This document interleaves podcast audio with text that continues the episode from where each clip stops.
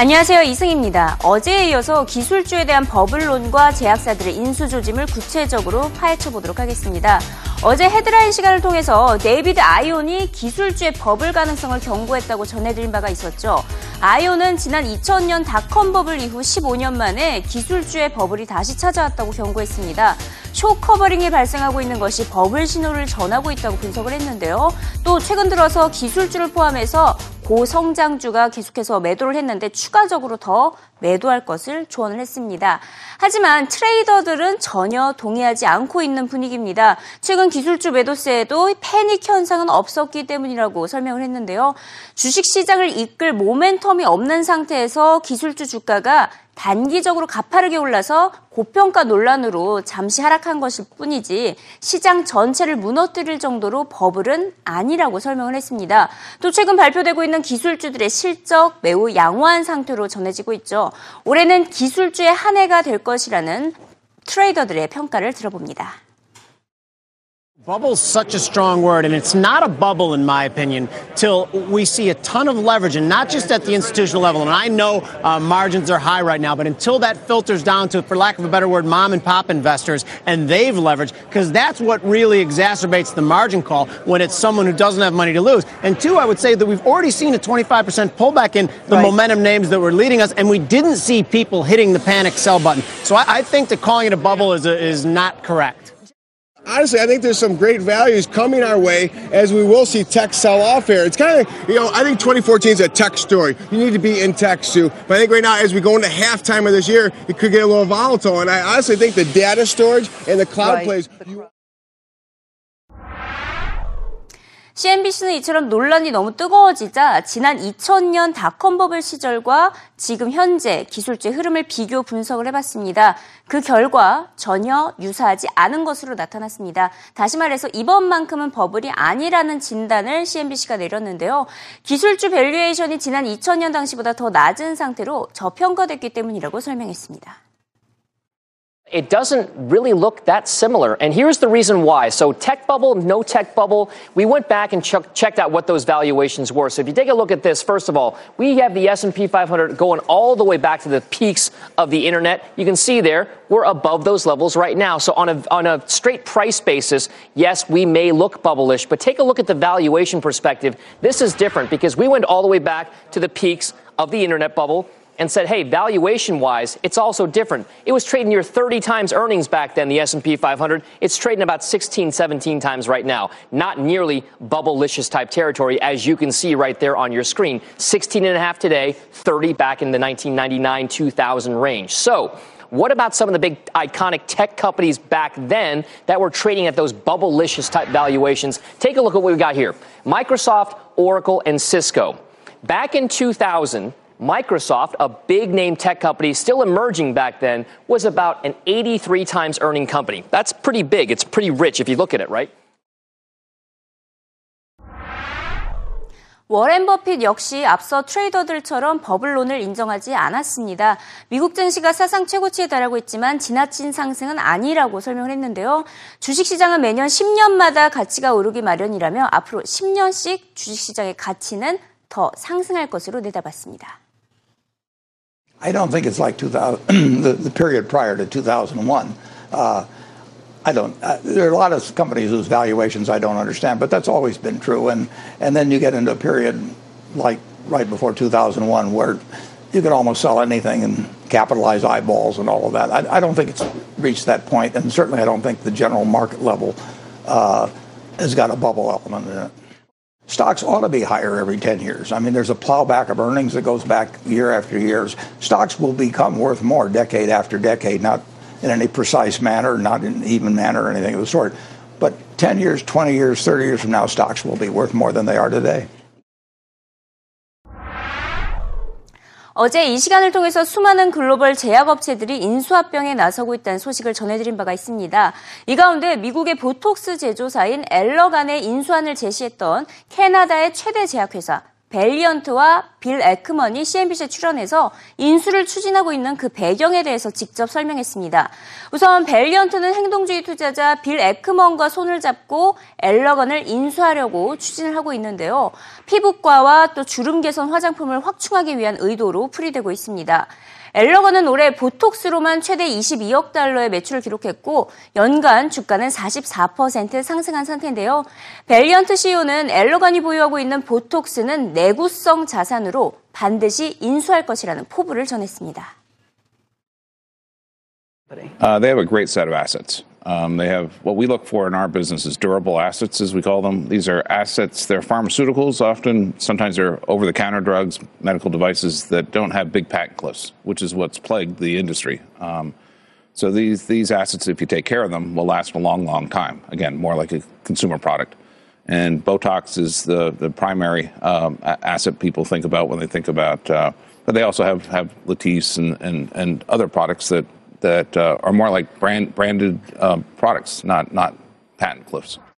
But on the other hand, I think this deal will get done based on the va- potential value creation for both sets of shareholders. I think the fact that we're offering Allergan shareholders both almost $50 uh, per share plus almost half our company so they can enjoy the benefits going forward, I think that's what's going to make, you know, that, that 빌 에크먼 역시 이번 인수권은 성공할 가능성이 매우 높다고 전망했습니다. 벨리언트 제약사의 주가는 연간 80% 넘게 상승한 상태인데요. 엘러건을 인수할 경우에는 추가적으로 상승할 것으로 내다봤습니다. And I'm sure those banks are going to reach out to you know the big pharma companies and the potential buyers of the business. They're going to look at alternatives. You know, our view, though, is we're not excited about the company being sold even at a higher price for cash. We think the opportunity right now we think Valiant's actually cheap as a standalone company. It's trading at about 15 times earnings. That's before right. the synergies from the deal. And what we, what we, and once the deal becomes perceived to be more probable, we think Valiant stock is going to go up a lot, and the, the deal value is going to go up a lot. You know, I think right now Allergan's trading just about one and a half percent above the value of.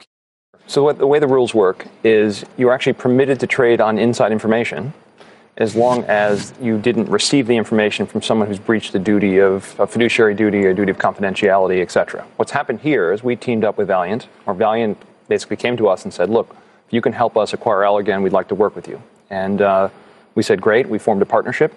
And 현재 이 시각 CNBC 헤드라인을 살펴봅니다. 이제는 더 이상 현금이 필요 없는 시대에 살아가고 있다는 소식이 전해지고 있는데요. 쉽게 휴대할 수 있는 개인용 단말기와 비트코인, 신용카드 사용량이 늘어나고 있기 때문이라고 설명했습니다. 하지만 그만큼 정보 유출 위험성도 함께 높아지고 있는데요. 올해 정보가 유출된 건수 미국에서는 2천 어, 건이 넘었습니다. 지난해 800건보다 훨씬 더 많은 것을 알 수가 있습니다.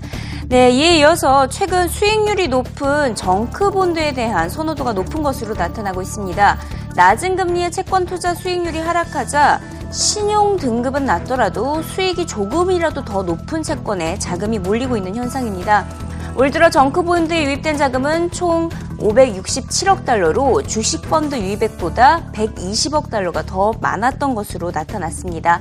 그만큼 위험을 지고서라도 수익률을 조금 더 높이려는 투자자들의 심리를 확인할 수 있는 현상입니다. 자, 이번엔 유럽으로 넘어가 보도록 하겠습니다. 자, 앞서 정크본드에 대한 수익, 어, 선호도가 높다라는 소식이 전해졌는데요. 최근 투자자들 그리스 국채도 선호하고 있습니다. 그리스의 지난해 기초 재정 수지가 15억 유로 흑자로 목표치를 상회하는 호조가 전해졌기 때문인데요. 이는 그리스 GDP의 0.8%에 달하는 수준으로 어, 매우 긍정적으로 시장에서는 평가를 하고 있습니다. 이로써 그리스는 다시 한번 대외 채권단이죠. 트로이카와 채무 면제 협상을 진행할 수 있게 됐는데요. CNBC는 무엇보다 이번에 그리스 채권에 대한 다시 관심이 몰릴 것이다 이렇게 분석을 하고 있습니다.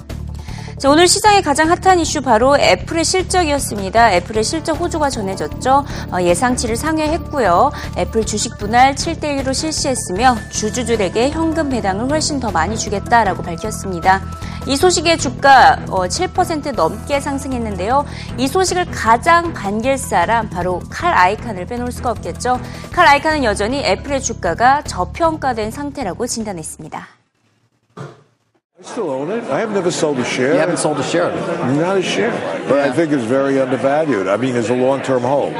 I, I think they spent billions and billions in, research development, and that's going to come to fruition. And when it does, I think Apple is a great company, great e- ecosystem, Right.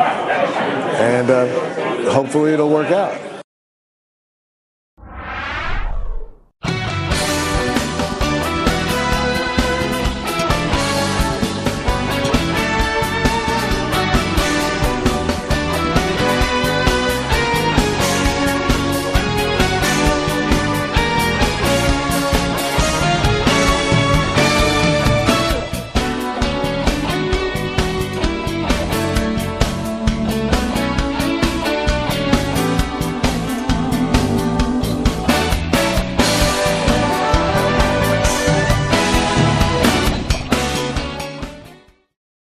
네, 뉴욕 증시 주가 급등락 기업들의 관련 뉴스와 주가 추이 그리고 국내 관련 주까지 짚어보는 시간입니다. 오늘 뉴욕 증시 자체는 하루 정도 쉬어갔습니다.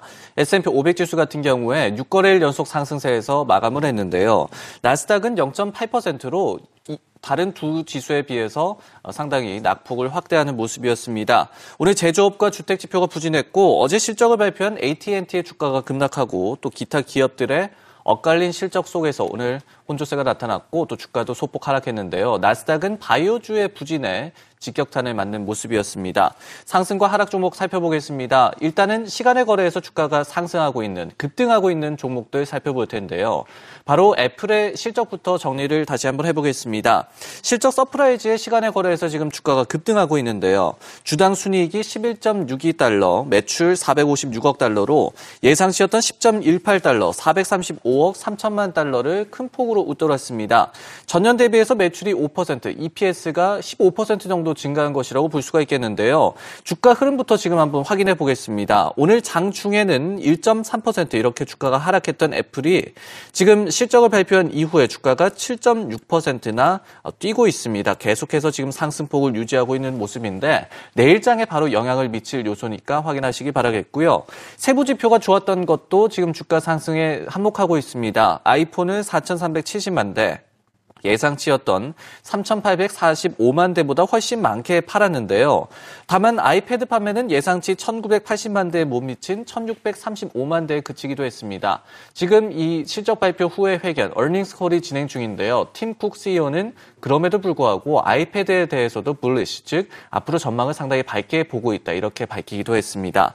투자자들이 좋아할 소식이 그 밖에도 많이 나왔습니다. 자사주 매입을 기존 600억 달러에서 900억 달러로 늘리겠다고 발표를 했고요. 배당률을 8% 정도로 올리겠다. 여기에 주식의 분할을 7대 1로 실시하겠다는 발표를 했는데요.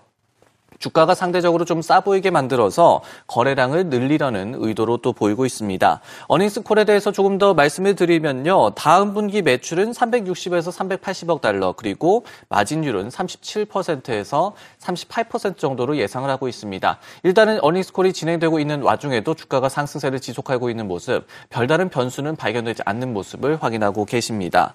삼성전자와의 주가 관계도 비교할 필요가 있겠죠. 삼성전자의 잠정 실적이 조금 부진하게 나타났을 때, 전분기 대비해서 좀 부진하게 나타났을 때 애플의 주가가 하락한 기억이 나는데요. 스마트폰 시장 과포화 그리고 과열, 이제는 성장세 둔화에 대한 우려가 애플의 발목도 잡았습니다. 오늘 애플 같은 경우에는 아이폰 판매가 상당히 좋았다는 점, 그리고 애플 자체적으로 주가를 끌어올릴 만한 요인이 많았다는 점에서 삼성전자의 주가에는 어떻게 작용을 할지, 또 아이폰 부품주 우리나라에 또 많이 산재해 있죠. 어떤 영향을 끼칠지 체크하시기 바라겠습니다. 어, 애플과 함께 페이스북도 earning surprise를 기록했는데요. 조정 주당 순이익이 34센트로 예상치였던 24센트를 큰 폭으로 상회했습니다. 매출도 25억 달러로 예상치 23억 6천만 달러를 역시 큰 폭으로 상회를 했습니다.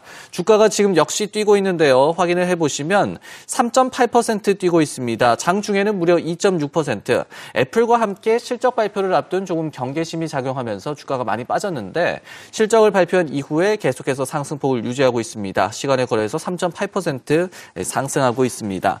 역시 세부 지표가 좋았던 것이 호재입니다. 모바일 부문 광고 매출이 이제 전체 광고 매출의 59%를 차지하기에 이르렀습니다. 전분기에 53%에 비해서 더욱더 늘었는데요.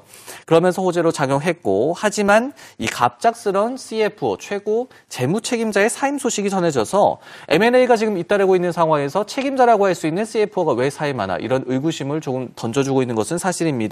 어닝스 콜이 역시 진행 중인데 CFO가 직접 나와서 변화를 만들기에 적기다. 모든 것이 잘 돌아가고 있다면서 의문을 잠재웠는데요. 하지만 애널리스트들은 우려를 아직까지는 나타내고 있습니다. 그리고 페이스북이 지난 분기 이 실적을 발표했을 때 주가가 상당히 많이 뛰었다가 어닝스 콜에서 청소년 사용자가 줄고 있다. 이 성장세가 둔화하고 있다는 코멘트를 내놓으면서 주가가 급락했던 기억이 저는 남습니다. 일단 아직까지는 어닝스콜에서 어떤 변수가 될 만한 발언이 나오거나 아니면 세부 지표에서 충격 을 줄 만한 요인이 나오고는 있지 않지만 앞으로도 어떻게 진행될지 계속해서 체크하는 것이 필요하겠습니다. 국내에서는 또 페이스북과 네이버의 주가가 밀접하게 움직이기 때문에 네이버의 오늘 주가 추이도 확인하셔야 할 것 같은데요. 특히 모바일 광고에서의 수입이 늘어났다는 모습, 이 매출이 전체 매출에서 상당히 많은 부분을 차지한다는 모습, 네이버의 뭐 라인이라든지 이런 모바일 메신저 관련해서도 체크할 부분일 것 같습니다. 오늘 장 중에는요, 델타 항공의 주가가 상당히 많이 뛰었습니다. 역시 실적을 발표했는데요. 주당 순이익 33센트로 예상치였던 29센트를 웃돌았습니다. 1분기 승객 매출이 5% 늘었고요. 2분기의 마진율은 14에서 16%를 예상하고 있습니다. 델타 항공의 주가가 급락하니, 아, 급등하니까 오늘 항공주를 비롯해서 주요 수송주가 동반 상승하기도 했습니다. 최근 TV 스트리밍 서비스 셋톱박스인 파이어박스를 내놓은 아마존이 오늘 넷플릭스도 지금까지 못했던 HBO와의 계약을 체결했습니다. HBO가 온라인 스트리밍 서비스와 라이선스 계약한 것은 이번이 처음인데요. 하지만 아마존의 주가는 역시 내일 실적 발표에 대한 경계심이 좀 작용해서인지 오늘 장 중에는 조금 빠졌다는 것 역시 체크하시기 바라겠습니다. 마지막으로 어제 장 마감 이후에 부진한 실적을 발표한 수술 장비 그리고 로봇 관련 업체인 어, 인투이티브 서지컬의 주가가 급락했다는 소식입니다. 여기에 또 오늘 실적을 발표했던 제약주 암젠의 순이익이 25%나 줄었다. 비용이 늘었다, 어, 늘었기 때문이다. 이런 발표가 있었는데요. 역시 주가가 급락했습니다. 마지막으로 나스닥 바이오주의 흐름 한번 체크해 보고 넘어가겠습니다. 이, 이런 어, 좋지 않은 소식들이 겹치면서 1.5%나 바이오주 지수가 하락했는데요. 그러면서 말씀을 드렸듯이 나스닥 지수가 다른 지수 대비해서 큰 0.8% 하락폭 기록한 모습 확인하셨습니다. 국내 제약주도 해외 제약주라든지 아니면 헬스케어 업종에 영향을 받기 때문에 체크하시기 바라겠습니다. 뉴욕 증시 주가 급등락 기업들 국내 관련주와 함께 짚어봤습니다.